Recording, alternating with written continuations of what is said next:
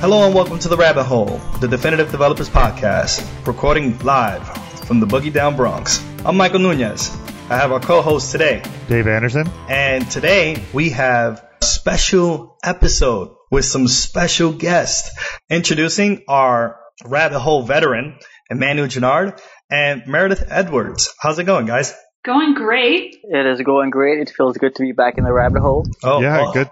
Good to have our once-in-future regular guest back on the show. Yeah, I missed you guys. Yeah, I think the last episode we had the both of you on was the episode on role models. And that was like a really awesome and amazing experience to talk about some of the people we aspire to be and some people we follow and who we want to be when we grow up. Yeah, that's right.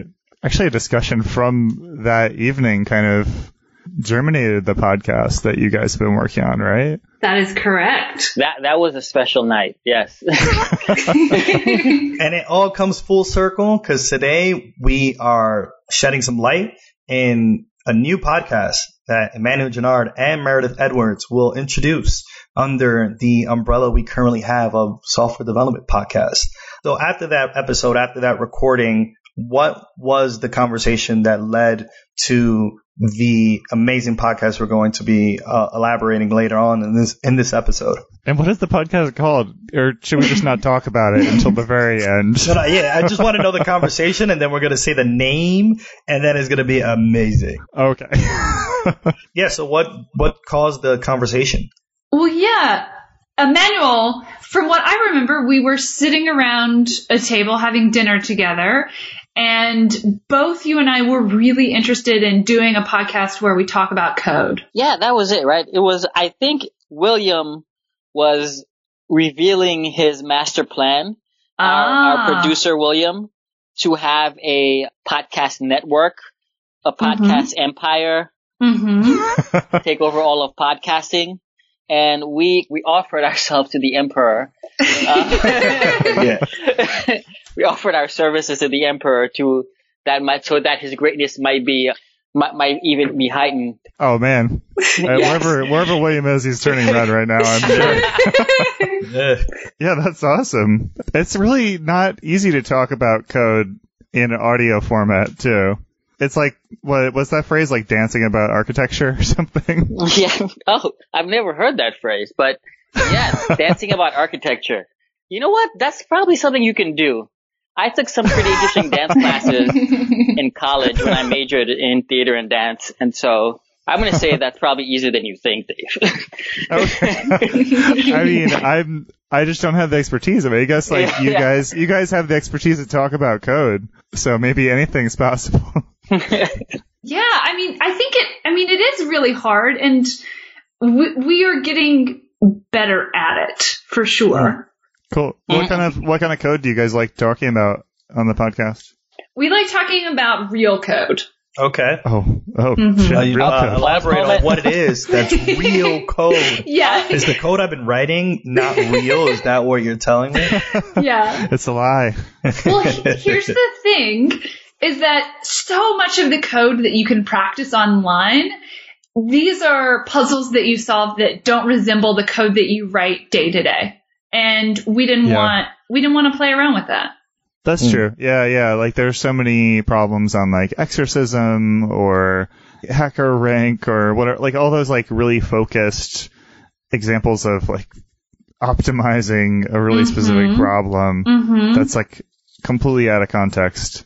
Yeah, and it's also, I think they generally reward cleverness that is not really all that useful in the software development that's running a business, because other people will have to come and understand what you're doing to be able to extend it, maintain it, and thus the cleverness that you get, upvotes for on or plus ones or whatever it is. On something like HackerRank, or there's something called like Code Ninja or something like that. I remember when I was first looking for a job that people would recommend I do, and they were just like, "Oh, how do you do this in like 5 characters instead of like explaining it in something that another human being can understand, right?"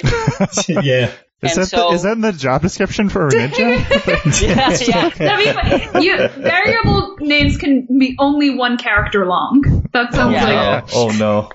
That sounds like a paradigm. You're not a real ninja. Yeah. A true ninja. You're not a true ninja unless your code is just a series of characters with no real meaning around them. Yeah, like, was it brainfuck or something? Yeah, that's cool. Yeah, I totally feel that, especially with, like, interview processes too, right? Like these problems are like a whole separate thing that you kind of train for before you actually have to train for the thing that is your job. Mm-hmm. Like you have to like level up and, you know, do these ninja exercises, and then eventually you get to the point where you can do a whiteboarding problem or a live coding challenge. I guess like as many things with interviewing, it's challenging to get a read for the skill set, and it's like an artificial construct to a degree.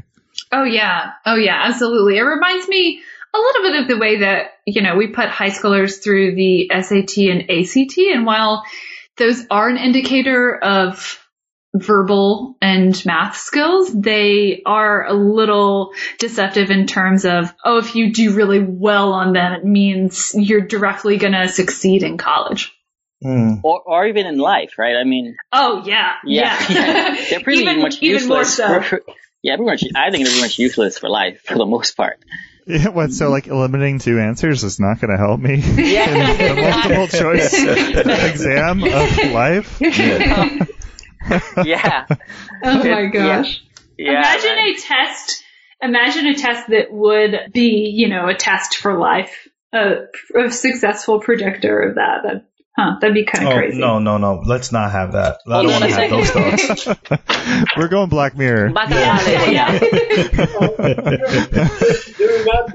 Cool. Yeah. So, like, what's an example of a problem that you would take to do this real code from the street? Yeah. What was it? The Bouncing Bronx or? No, the boogie down. It's the boogie down. What is a problem you would take from the boogie down? Favorite. Where you take it from the boogie down onto this podcast? What are some? Yeah, like how do you? I guess the question I have is in parallel of what Dave was asking. What questions do you think are meaty and like worthy of these exercises? And how do you gauge in a problem that you want to do? I would say one of the things that we definitely look for is something that feels like, I know this is going to be not a dark game, but it feels like to us something that we would face on a day-to-day basis. Mm-hmm. Right. There'd be ideas of like, you have to figure out how to validate something. You have to refactor something someone else wrote or you wrote to be able to add functionality to it. And so then they become practices, though I would say they're also kind of constructs we're using, but they're constructs that are kind of like scrimmages. I don't know, this is a sports reference, but if you scrimmage in football or basketball, you kind of play a simulated game essentially, but you play with your teammates and you can practice a specific skill while you're scrimmaging, right. But it still feels like a game. Whereas if you are just doing drills, a lot of the times it doesn't really feel like a game, and it may not help you as much because the kind of when you're doing a drill, you don't have someone in your face trying to block your shot. Right. Whereas if you're it's like kind of one of the building blocks of like, getting there. Like you might do a push up and then you do an exercise or a drill and then a scrimmage above that. Mm-hmm. So yeah, we I guess we want scrimmages. Yeah, and I think you mentioned before it is there are different experiences to taking a particular puzzle and trying to solve that programmatically versus like something that could potentially be a code test that you may have to solve, or like maybe a particular thing you would run into that you normally won't get in a puzzle or a code test. And these are the problems that you guys are trying to solve. Yeah, absolutely. Especially with refactoring. One thing that I did not anticipate is that in my own experience, refactoring my code is fun because if you have a test suite to support your code, you're just tinkering around with the code and you know the way that it works. So there's a lot of freedom there. However, when Emmanuel and I took a refactoring problem for code that we hadn't written, and I had to refactor it, it felt so much more like a day-to-day challenge because as a developer, you are refactoring code that you didn't write, or you're refactoring code that you wrote, but maybe you wrote it a couple of weeks ago and you don't remember. You don't remember your code. And rediscovering the logic behind that code and familiarizing yourself with the naming. Yeah, it's a lot harder when the code is not fresh, you know, in your mind. Yeah, that's true.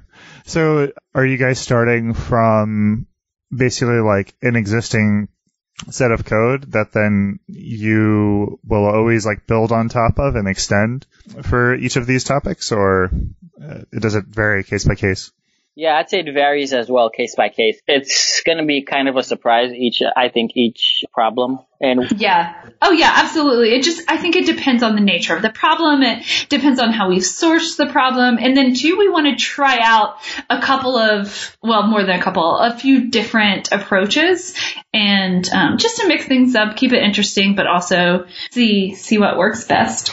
I see. So you guys have the idea sparked soon after the conversation. William wanted the two of you to fall under the empire of the podcast umbrella. You guys thought about the problem. I feel like there's also like we joke about that, but then you guys also had a very earnest discussion about like refactoring and like the 99 bottles of beer problem. Yeah. Like you guys were getting really in deep on that.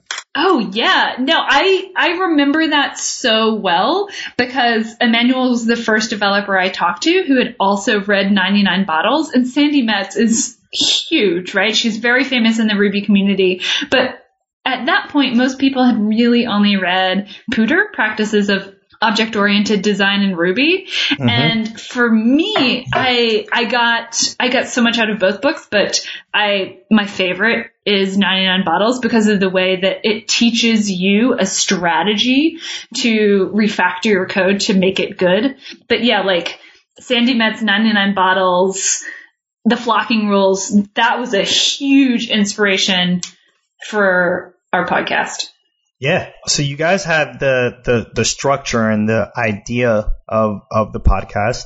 You figured out a way to pick problems that more resemble more like scrimmages rather than drills.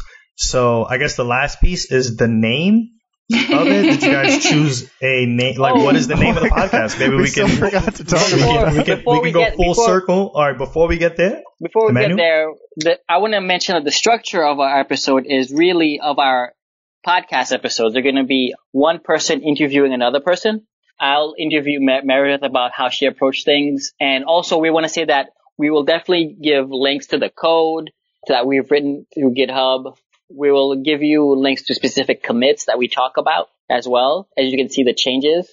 And so a person, though it will be hard to follow by just listening, we'll try to make that as easy as possible.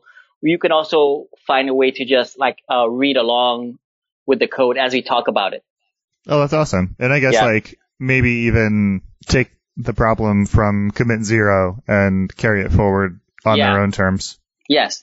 That would be great, absolutely. Absolutely. And we also put that there because we're really interested in hearing from our listeners if they want to comment on our code, if they want to submit a pull request with another solution for the problem that we talk about. Yeah, we definitely want to have a conversation with our listeners about code. Oh, that's cool. That's an interesting idea to use like a pull request as a community engagement kind of thing, where I guess it is like for open source, but like I guess like there are some GitHub repos that are not really for the purposes of like building software. They're just for building consensus or like building a joke together. That one that's like there's all these PRs about the best software for security purposes. It's just no software at all. And everyone's just trying to optimize for this non-existent piece of software. For no software.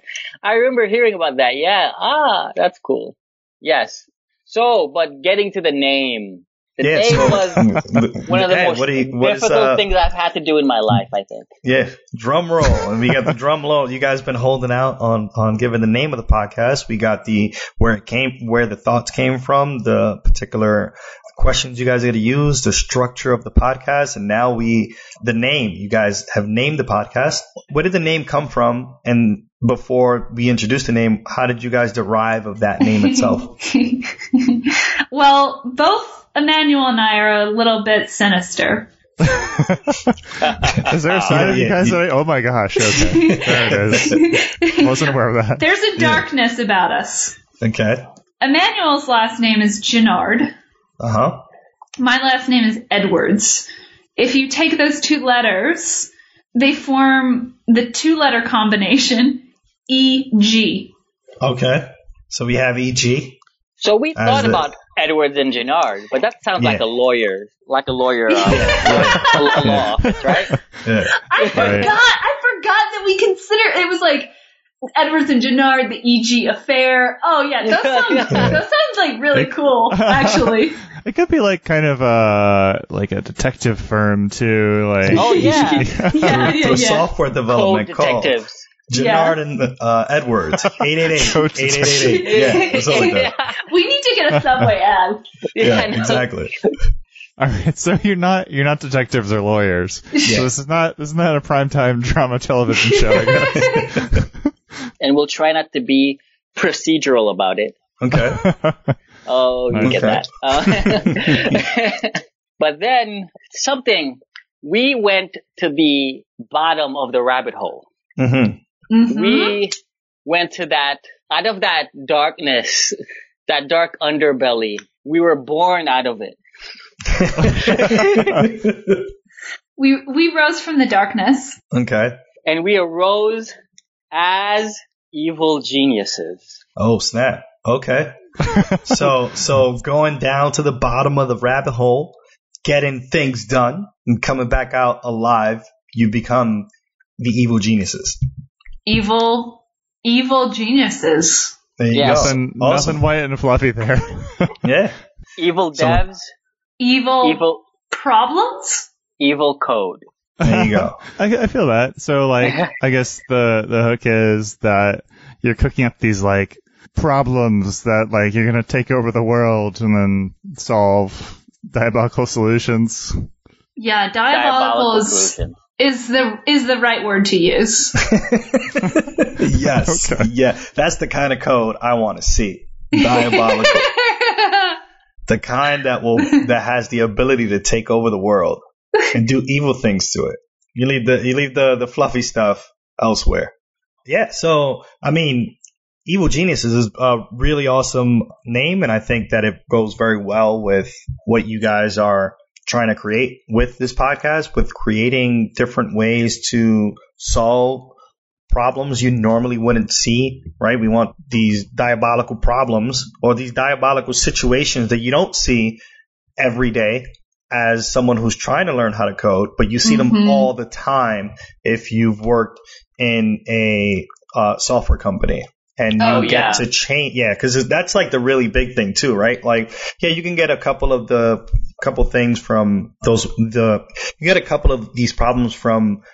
websites you've mentioned earlier, but it's the ones that you see at work that are probably the most diabolical. Oh, absolutely. Yeah. Have you ever come across a 600-line function? Oh God. Oh, yes. Just 600? That's it? Yes.